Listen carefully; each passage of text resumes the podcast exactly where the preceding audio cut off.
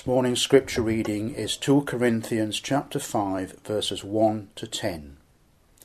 For we know that if our earthly house of this tabernacle were dissolved, we have a building of God, a house not made with hands, eternal in the heavens.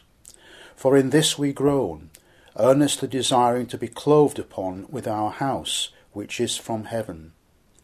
If so be that being clothed we shall not be found naked.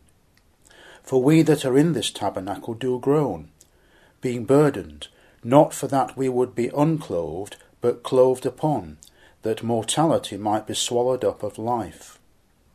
Now he that hath wrought us for the selfsame thing is God, who also hath given unto us the earnest of the Spirit. Therefore we are always confident, knowing that, whilst we are at home in the body, we are absent from the Lord. For we walk by faith, not by sight. We are confident, I say, and willing rather to be absent from the body and to be present with the Lord. Wherefore we labour that whether present or absent we may be accepted of him. For we must all appear before the judgment seat of Christ, that every one may receive the things done in his body, according to that he hath done, whether it be good or bad. This morning we continue our studies in the Apostle Paul's second letter to the Church of God at Corinth. This second letter was uh, penned just under 12 months following the first letter to the Corinthians. 2 Corinthians is a deeply personal letter. It is a defence of the Apostle Paul's apostolic authority and preaching. We've noticed in our studies thus far that there are a number of contrasts in this letter. So, for example, in chapter 3, we saw the contrasts and the comparisons between the Old Covenant and the New Covenant. In chapter 4, we noticed the contrast between the God of this world and the living and true God also a contrast between the false teachers and their error and false teaching compared with the Apostle Paul's teaching from above. And finally, in our last study, we noted at the end of chapter 4, 2 Corinthians 4, verse 18, why we look not at the things which are seen, but at the things which are not seen. For the things which are seen are temporal, but the things which are not seen are eternal. So there we saw a contrast between the visible and invisible realities. We're looking this morning at the first 10 verses of 2 Corinthians chapter 5, which is a continuation of the argument which started back in chapter 4 at verse 7 and there are some strong links with what has been written previously.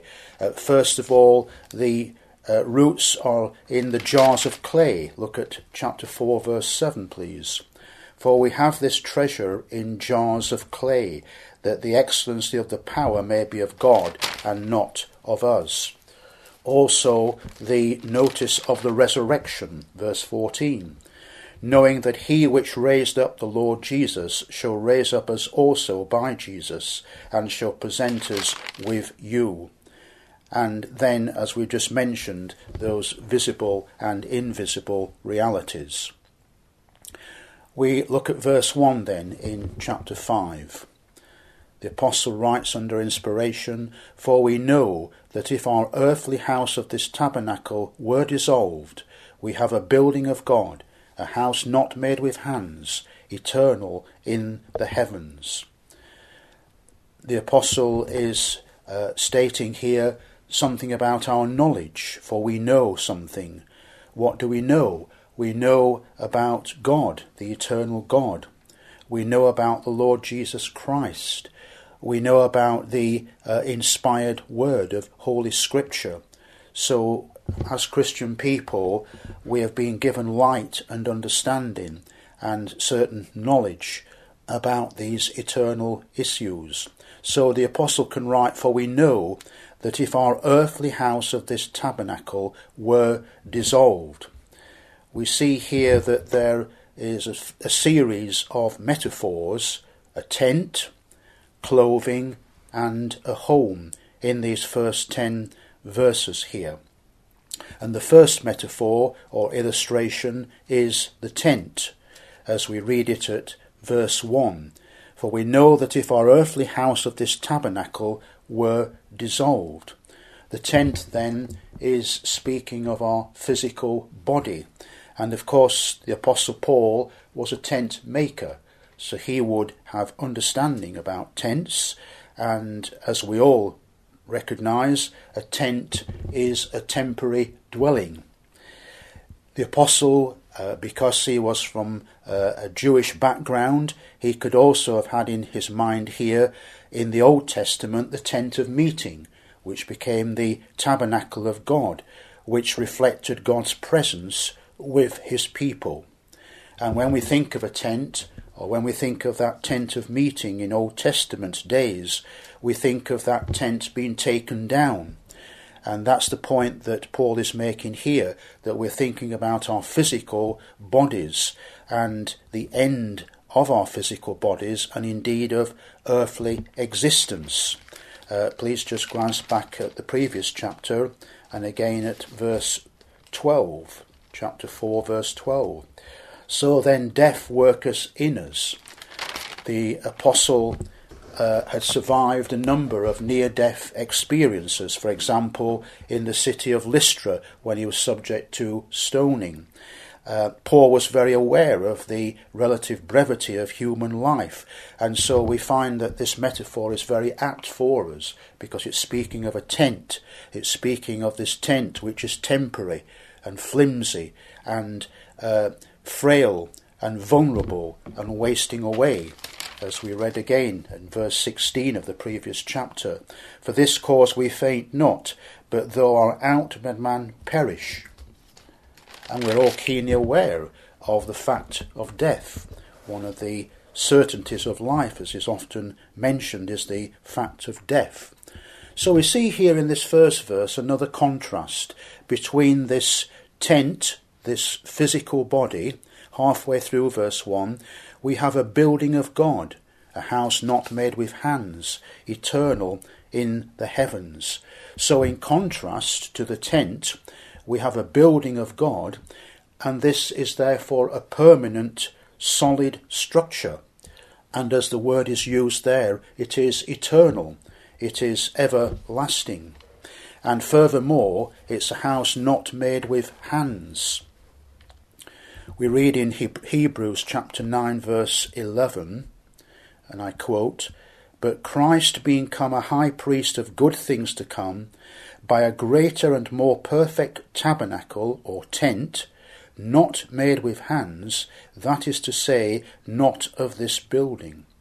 So we're thinking here of a heavenly sanctuary, which is the work of God, and it is perfect and permanent.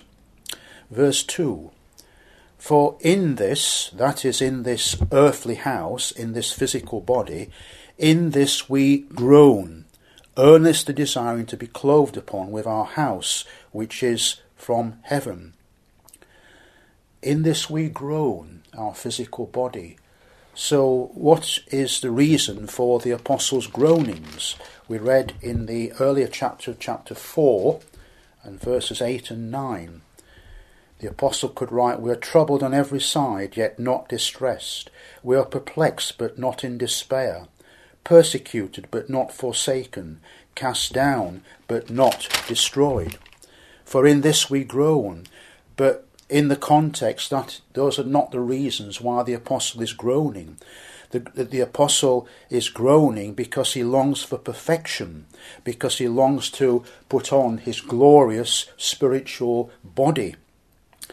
And really, we have a mixed metaphor here uh, in terms of, for in this we groan, earnest and desiring to be clothed upon with our house.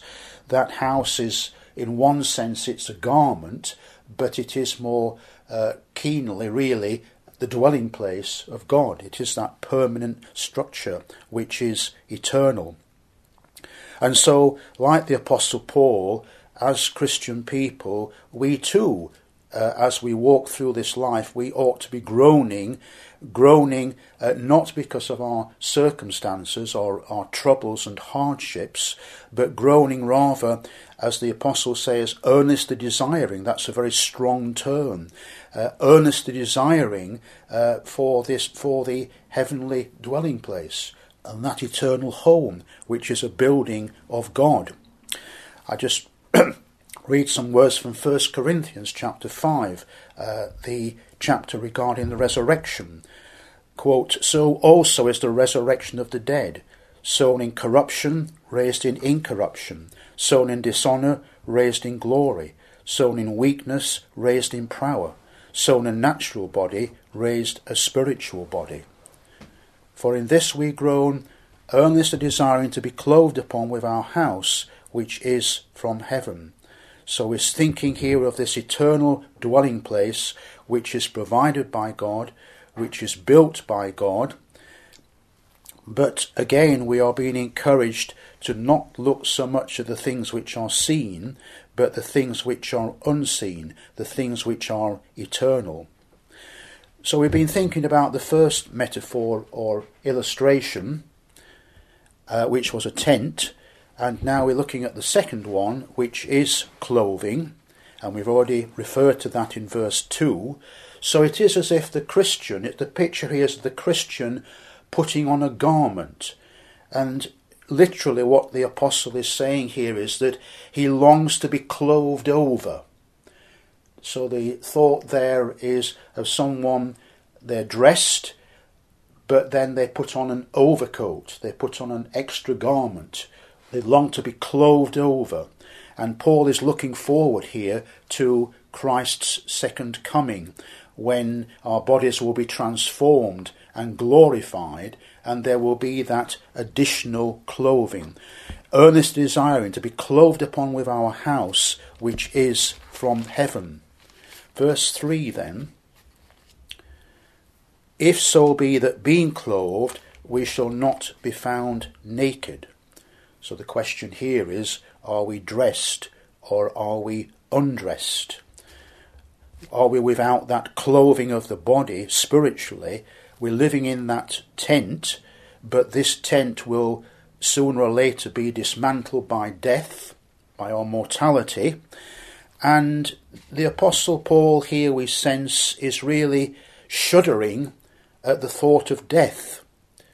Shuddering at the thought of death not because he's afraid of dying, not because he doesn't know uh, the future where he's going to live eternally, but shuddering about death because of his soul being without a covering. Because when we die, the, the body and the soul are separated. And why does this happen? It happens, of course, because of sin, because of the fall, that when a person dies, we comprise of body and soul. The body is buried in the grave, the soul goes forward, but there is that time of separation. And yet, Paul knows fine well that that separation time will end, and there will come that moment when soul and body are reunited again. So we do not need to fear that separation between body and soul. From Romans 14:8 I read, "For whether we live, we live unto the Lord; whether we die, we die unto the Lord."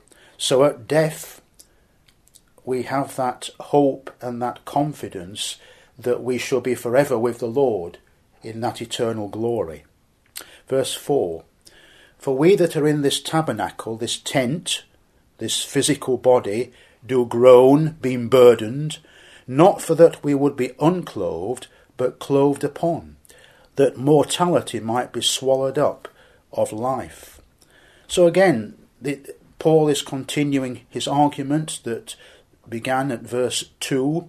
He's still speaking about his groaning.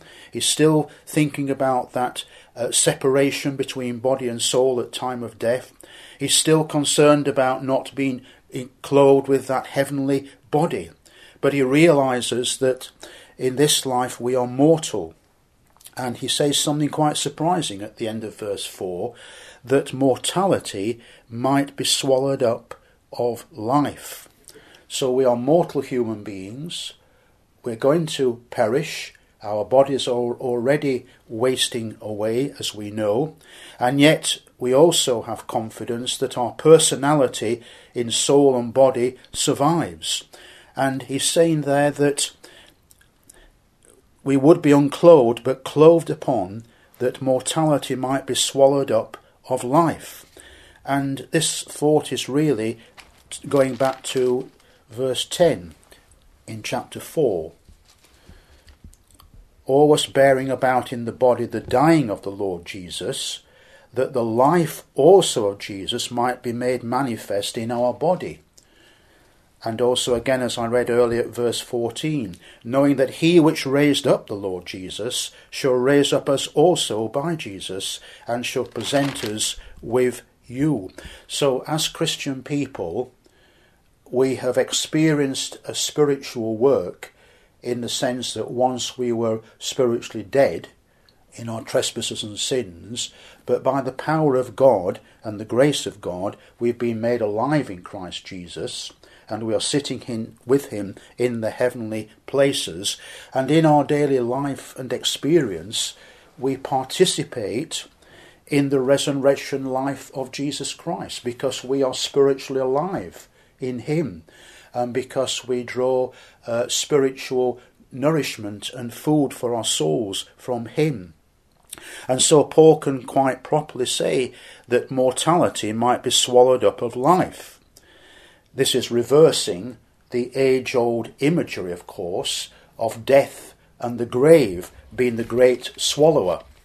So we read in Psalm 69, verse 15 let not the water flood overflow me, neither let the deep swallow me up, and let not the pit shut her mouth upon me.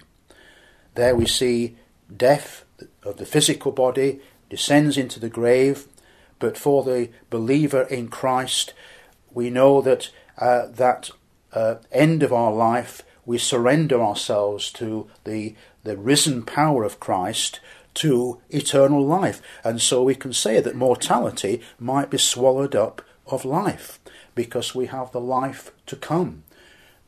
Uh, the grave is not the end in spiritual terms.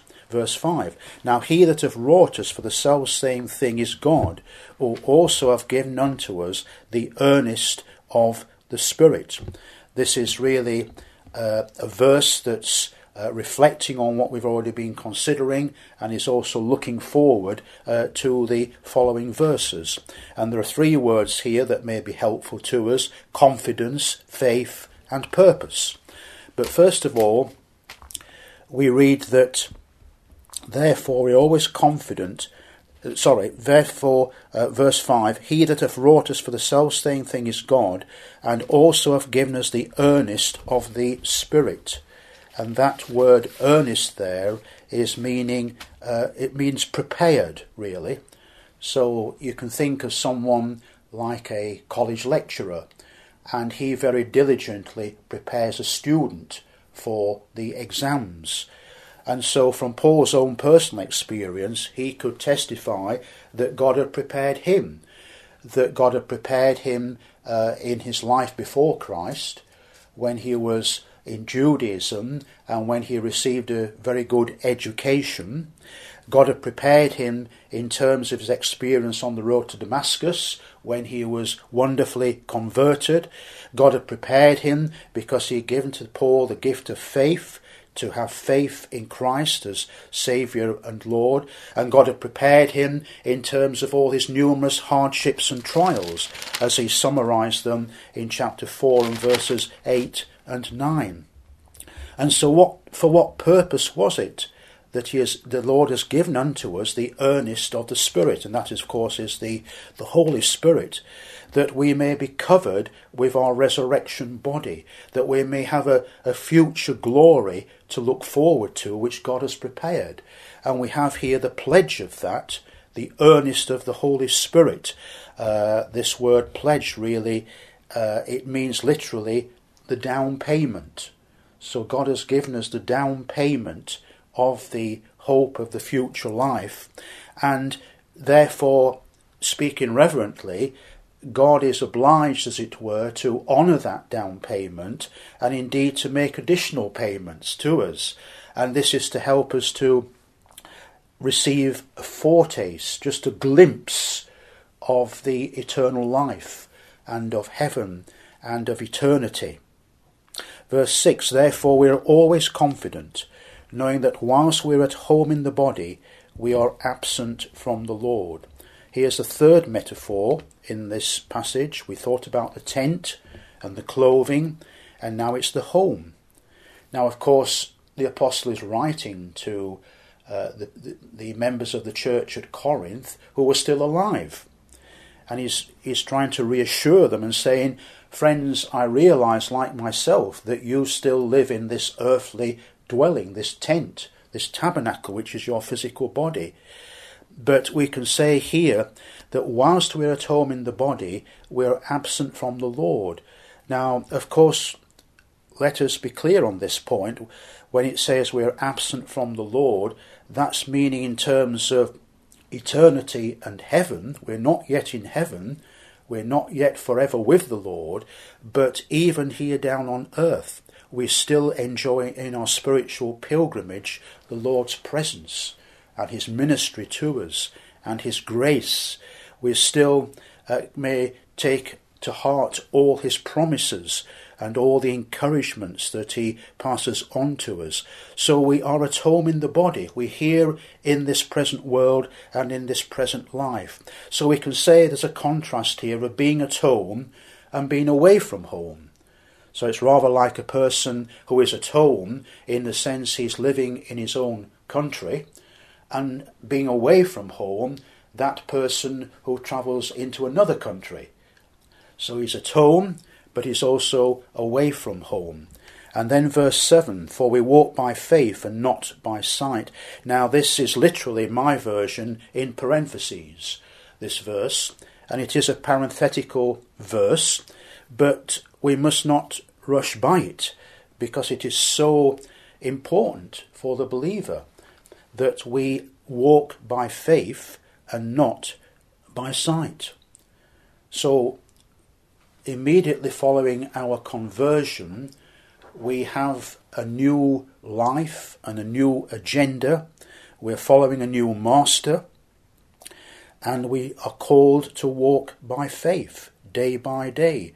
Faith in God and faith in Christ, faith in the promises of God, we're called to believe in Him and to dwell close to Him day by day, as the psalmist says, to live under the shadow of the Almighty and not to walk by sight. Of course, verse 18 of chapter 4 is underlining something similar. While we look not at the things which are seen, the sight, but that the things which are not seen, faith. For the things which are seen, sight, are temporal, but the things which are not seen are eternal. So that's a, those are key words there, even though they are placed in parentheses in many of our Bibles. We are to walk by faith and not by sight. I just pause for a moment here to collect together some of our thoughts here, because it's interesting that in these verses, 2 Corinthians chapter 5 and verses 1 to 10, the apostle makes a series of contrasts between the physical and the spiritual. So we find we live in an earthly tent, but we look forward to a heavenly dwelling. At the present time, we are unclothed in that we are not in our resurrection bodies, but we shall be clothed in our resurrection bodies, resurrection bodies, and in our glorified bodies. At the present time, we, ex- we experience the mortal life, but contrast that with eternal life. We're away from the Lord, and yet we look forward to being with the Lord forever. We're in the body, but we shall be away from the body. We are living by sight, or we're, very much by sight, but it, it will all be by faith. That, of course, is for uh, all human beings, but for Christians, as we've just said, we are to walk by faith and not by sight. And so, verse 8, we are confident, I say, and willing rather to be absent from the body and to be present from the Lord. Uh, this is the Christian now, uh, after death, of course, now, to be present with the Lord, no longer living in this earthly house, in this tent, but the believer has died and gone to be with the Lord. Philippians chapter 1, verse 23, the Apostle Paul writes, For me to live is Christ, but to die is gain. For I am at a strait between the two, having a desire to depart and to be with Christ.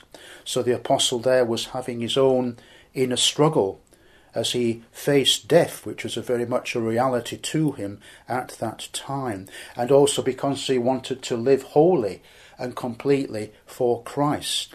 And yet he realized that for me to live is Christ, but to die is gain. Wherefore we labour, verse 9, that whether present or absent, we may be accepted of him. In other words, whether we are in or out of the body, we are called to please the Lord. And as he was addressing his readers in the city of Corinth, um, he was addressing them and he was, he was exhorting them to serve the Lord, that they may be accepted of him. Uh, of course, there's more practical teaching uh, in other of Paul's letters about our conduct and our behaviour, uh, but that's not uh, in this passage before us this morning. So, for example, in Romans 14, verses 17 and 18, we read, For the kingdom of God is not meat and drink, but righteousness and peace and joy in the Holy Spirit. For he that is in these things serves Christ, is acceptable to God, and is approved of men whether we wherefore we labour, verse 9, that whether present or absent we may be accepted of him. Paul, I think, in his mind, as he's perhaps penning these words, is thinking of three states, as it were, or three alternatives, really. He's perhaps thinking that, oh, it would be good to be alive uh, when Christ returns, and I shall receive my transformed and glorified body immediately. Or secondly, he could be thinking that um, he would die and leave this body and leave this earthly tent and be at home with the Lord. Or thirdly, he might also be uh, caused to think perhaps it's best if I just remain here on earth and then I can serve Christ's people. But of course, in reality, we've just been uh, reminded of, of the apostles' thinking of that with those words from Philippians chapter 1. And finally, verse 10 For we must all appear before the judgment seat of Christ, that every one may receive the things done in his body, according to that he hath done, whether it be good or bad. We must all appear before the judgment seat of Christ. That is every single human being. But here, Paul, in the context, is addressing Christian believers. And we also must all appear before the judgment seat of Christ. Christ is indeed our Saviour and our Lord, but also our Judge. And this appearing, this accounting, has nothing to do with our justification. Because when we are saved, then we are justified by faith alone. We're already justified. We already stand righteous before God, before His throne. But this appearing before Him, before the judgment seat of Christ, this means that uh, this is about our deeds done in the body, as it says at the end of this verse, whether good or bad. So, whatever we have done with our lives as Christian people, this is going to be uh, before us as we stand before our judge? Have we been faithful to him? Have we endeavoured to serve him as we've been given opportunity? Have we proclaimed the gospel by our lips and by our lives? Uh, have we been obedient servants to him? The things done in our body, whether good or bad. So, the body, as we mentioned before, is wasting away. The body is wasting away. We are responsible for our own actions. And one day we must all appear before the judgment seat of Christ. Again, there is that reminder of the second coming of Christ as we await his second appearing. and also of the judgment and then of the being reunited with body and soul. So I'm just going to summarise very briefly now, in only a few words, the passage that has been before us, just headings really. We've been thinking about life in this world as believers, of the prospect of life in the world to come, of the promise of reunion of body and soul, of the fact of the resurrection, not only of Christ, but of our own bodies, the prospect of heaven, of eternal glory and eternal happiness. And we've been looking at these words together under the simple heading of the future look. While we look not at the things which are seen, but at the things which are not seen. For the things which are seen are temporal, but the things which are not seen are eternal. Amen. I'm going to pray. Eternal God, our Heavenly Father, we do thank you for your precious word, for the encouragement of the truths before us this morning. And we pray, Lord, that you will grant us grace to apply these truths into our own daily experience in this present world, as we further look for your second appearing and that blessed fellowship with the Lord, as we look forward to that building of God which is eternal in the heavens. Lord, may we as your people ever seek to reflect upon the things which are not seen, for the things which are not seen are eternal. Amen.